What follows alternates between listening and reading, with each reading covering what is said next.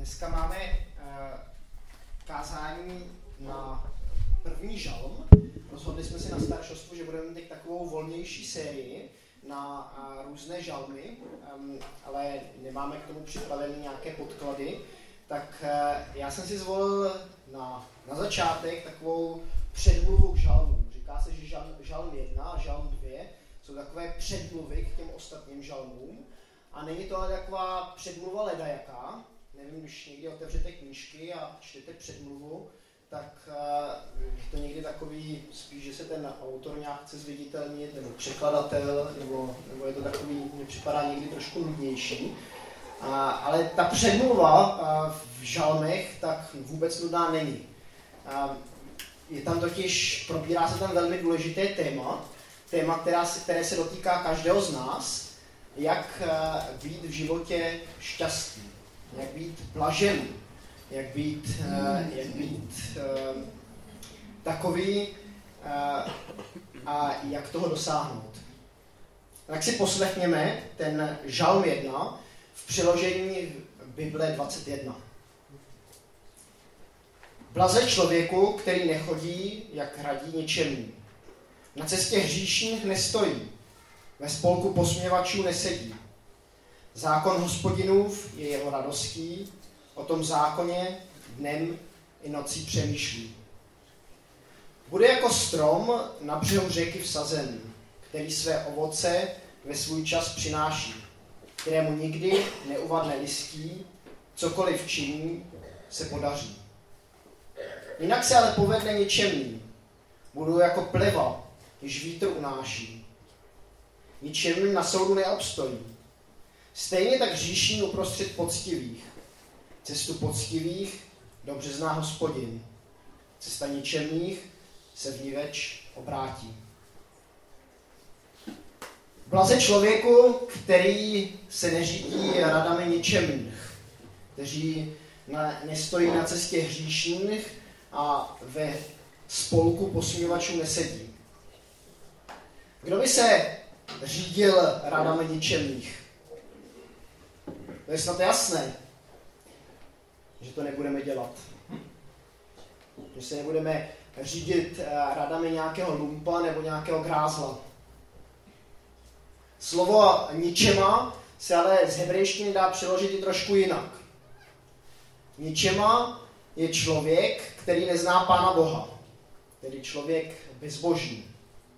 Tak některé Bible tak mají tam místo ničemi, tak tam mají bezbožného. Nebo jinak řečeno, ničema je člověk, který si myslí, že je chytřejší než Pán Bůh. Neřídí se jeho zákony, ale svojí vlastní vůlí. Proto se třeba v ekumenickém překladu píše o člověku svévolném, svévolníkovi. Ničemu tedy není myšlen jen nějaký jednoznačný lump, ničemu je myšlen člověk, který se sice snaží žít dobrým životem, ale dobrým podle své vlastní definice. Podle své vlastní definice, co je dobré a co je špatné. A neuznává to, co uznává jako dobré nebo jako špatné Pán Bůh. Řeknu vám k tomu jeden příběh, jako takovou ilustraci. Byli dva zamilovaní lidé, a ti dva lidé se měli opravdu strašně moc rádi. Tak jak to bývá, tak se ty dva lidé jednou rozhodli, že se vezmou. Vzali se a po nějakém čase tak si řekli, že už nechtějí být jenom dva a že by to chtělo nějaké miminko. A tak to nějaký čas trvalo, když se jim to podařilo. A když bylo miminko na světě, tak byli dál šťastní, až do té chvíle, kdy ta žena zjistila, že její manžel podvádí. A najednou z toho štěstí, tak byla zdrcená, nevěděla, co si počít, byla psychicky na dně a hledala pomoc. Hledala pomoc u jednoho psychologa a ten psycholog taky dal jednu radu. A ta rada tak byla určitě dobře myšlená. Možná, že byla vyzkoušená jeho vlastním životem. Ale byla to určitě rada ne podle Božího zákona. Byla to rada ničemná, bych řekl. Rada svévolná. Řekl totiž té ženě, aby to tak neřešila a vyspala se přece s někým jiným ona sama. Že to jí možná pomůže. Nevím, neznám ten důvod, proč ten psycholog takhle radil, ale vím, že ten příběh je pravdivý, že to není příběh z nějakého bulvárního časopisu, je to příběh, který se odehrál v mé vlastní rodině. A ten příběh by mohl se možná vyvíjet různými směry. Vyvinul se tak, že ta žena, která byla zklamaná, obvinovala se, co udělala špatně, snažila se na všechno zapomenout, ale ta bolest, kterou jí ten manžel způsobil, tak byla tak velká, že se v tom topila. Tak jak se říká, tonoucí se i stébla chytá, tak se chytla té rady toho psychologa. Šlo to potom z kopce dolů. Manželství se rozpadlo a ta žena tak měla dost vážné psychické problémy. Nejenom kvůli tomu, co jí způsobil ten manžel, ale i kvůli tomu, co potom ona sama dělala. Na začátku byl hřích jednoho, ale velkou roli pak sehrála i ta role toho psychologa, ta svévolná rada, která se nedržela božími zákony.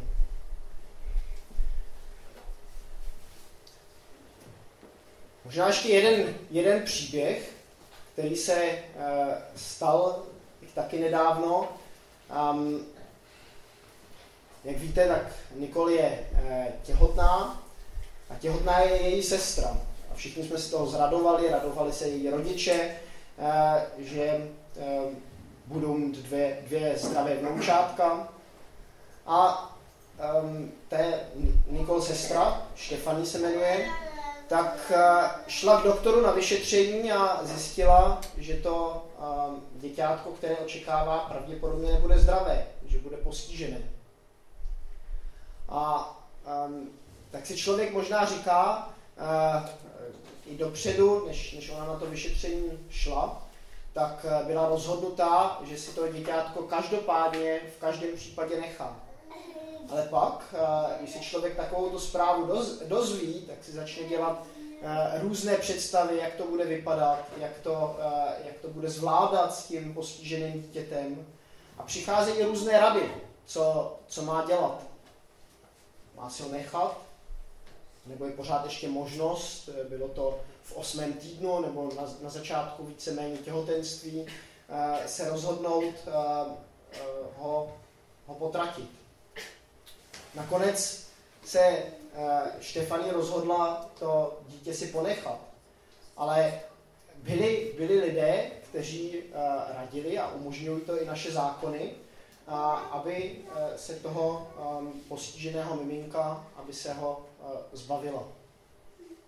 Někdy se možná jako lidé neuvědomujeme konsekvence toho, když se neřídíme božími předpisy.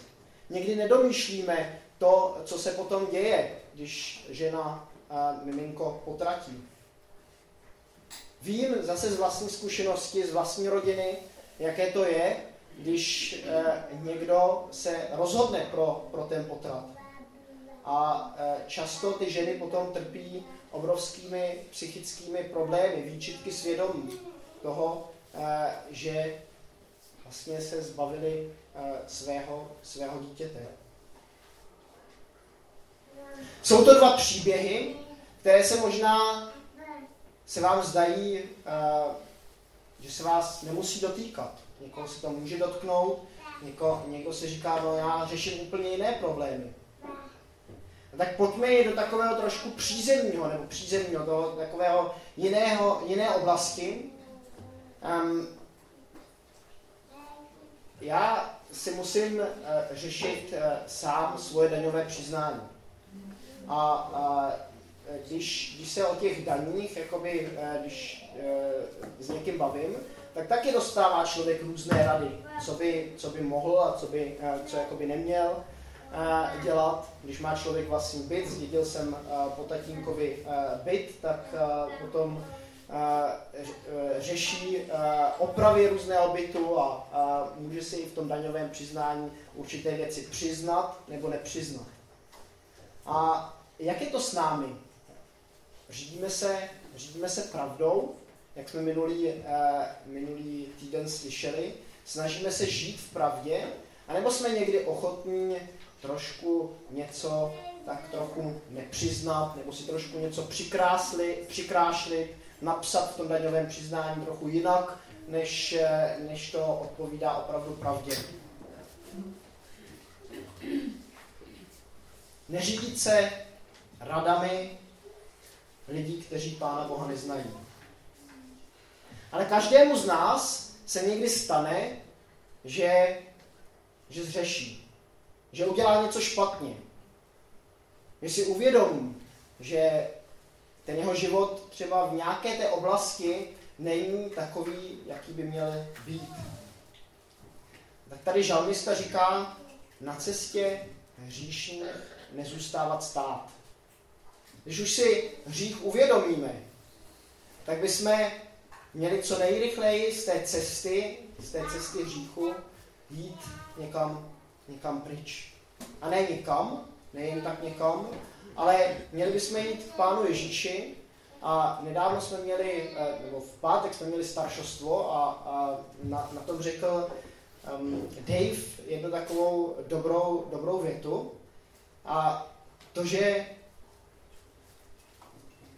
vyznat hříchy před Pána Ježíše neznamená jedně říct, Pane Ježíši, no tak já se tě za to tak nějak omlouvám a prosím tě, promiň mi.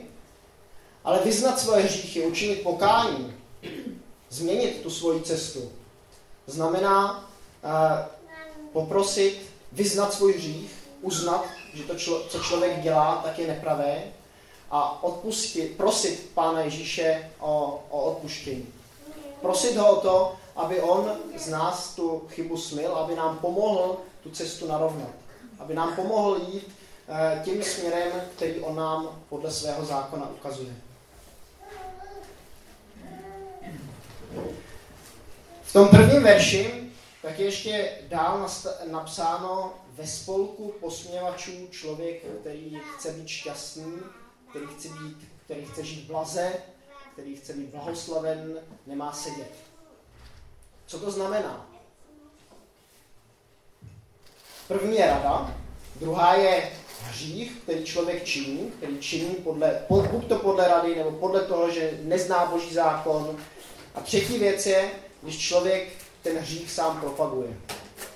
Já jsem jednou o Vánocích dostal takovou černou tašku a v té černé tašce tak jsem dostal erotický kalendář. Je to takový zvláštní dárek na narození Pána Ježíše Krista, když si člověk uvědomí, co vlastně o Vánocích slavíme. A tak tam člověk vytáhne, podívá se na kalendář od někoho, kdo si jako myslel, že mi to udělá asi radost. Člověk, který se posmívá, který je posměvač, tak se vysmívá Božímu zákonu. Dělá věci, propaguje věci, mluví o věcech, které Boží zákon říká, že nejsou dobré.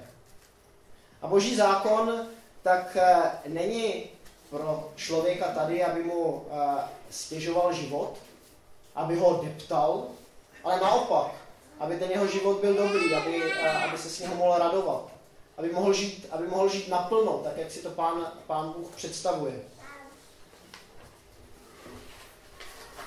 Je napsáno, ze zákona Hospodinův je jeho radostí. toho člověka, který je šťastný, který je blahoslaven nebo který je blažený.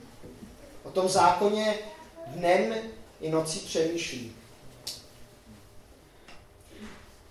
Víte, i mezi křesťany tak jsou možná dvě skupiny, když to tak řeknu.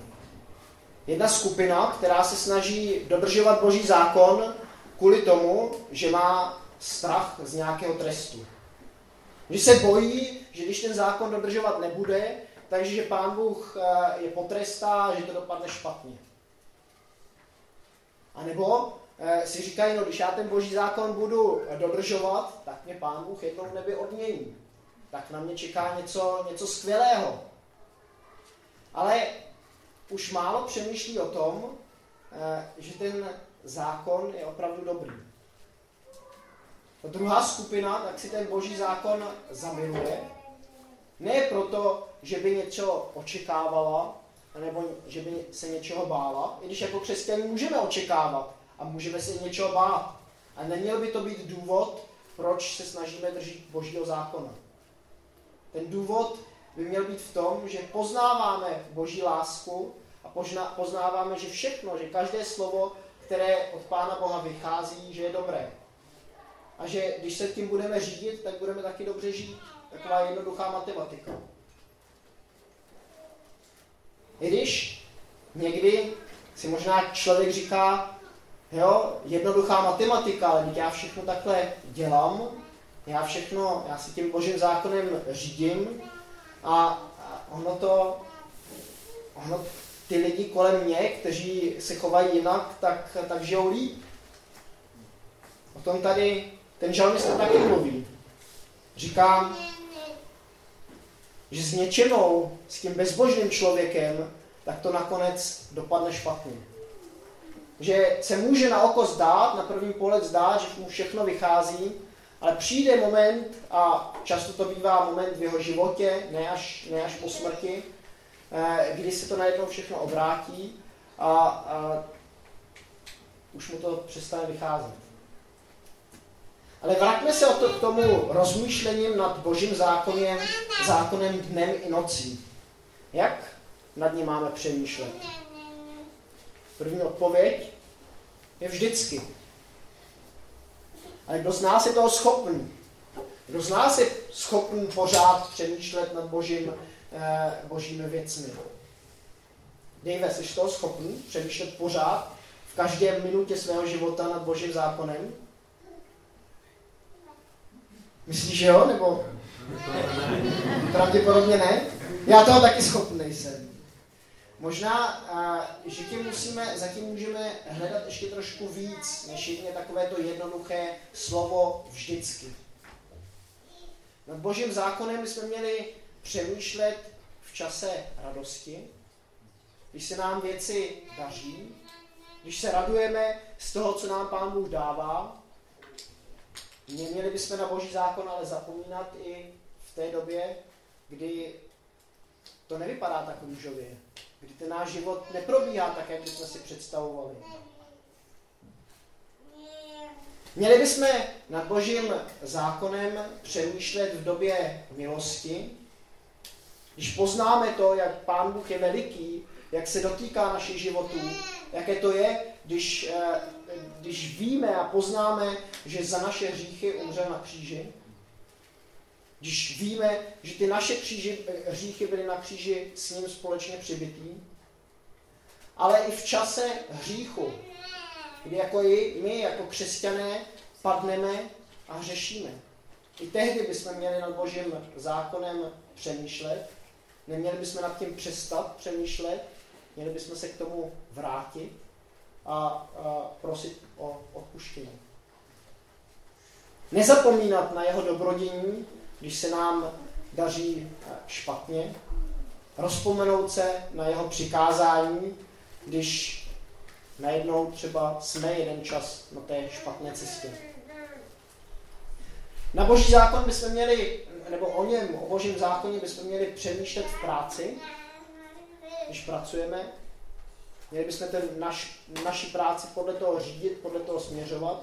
Ať pracujeme jako kazatel, nebo jako finanční poradce, nebo doktor, nebo uklízeč, či uklízečka, ale i v čase odpočinku. Jak trávíme svůj čas? Je to, jak ho trávíme, vhodný, odpovídá to tomu, co si přeje Pán Bůh? A nad Božím zákonem bychom měli přemýšlet i tehdy, kdy nám síly ubývají. Kdy najednou třeba nemáme to postavení, na které jsme kdysi byli zvyklí. V čase, z jedné strany v čase síly, kdy se nám všechno vede, kdy jsme v nějakém kolektivu, kde jsme třeba vedoucí podniku, kde rozhodujeme o důležitých věcech, ale i v čase, kdy se najednou ta naše pozice třeba začíná ztrácet, kdy jdeme do důchodu, nebo kdy přijde někdo, kdo je lepší, než jsme my, kdy přebírá naše roli. I tehdy bychom o Božím zákoně neměli přesto přemýšlet.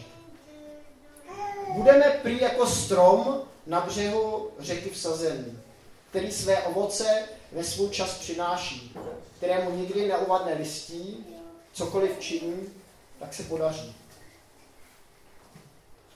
Mé jméno, Jiří, tak znamená z řečtiny rolník. A mě nikdy nějaký farmaření, něco takového nebavilo. Nějaký zahradkáření, to nebyla nikdy moje věc.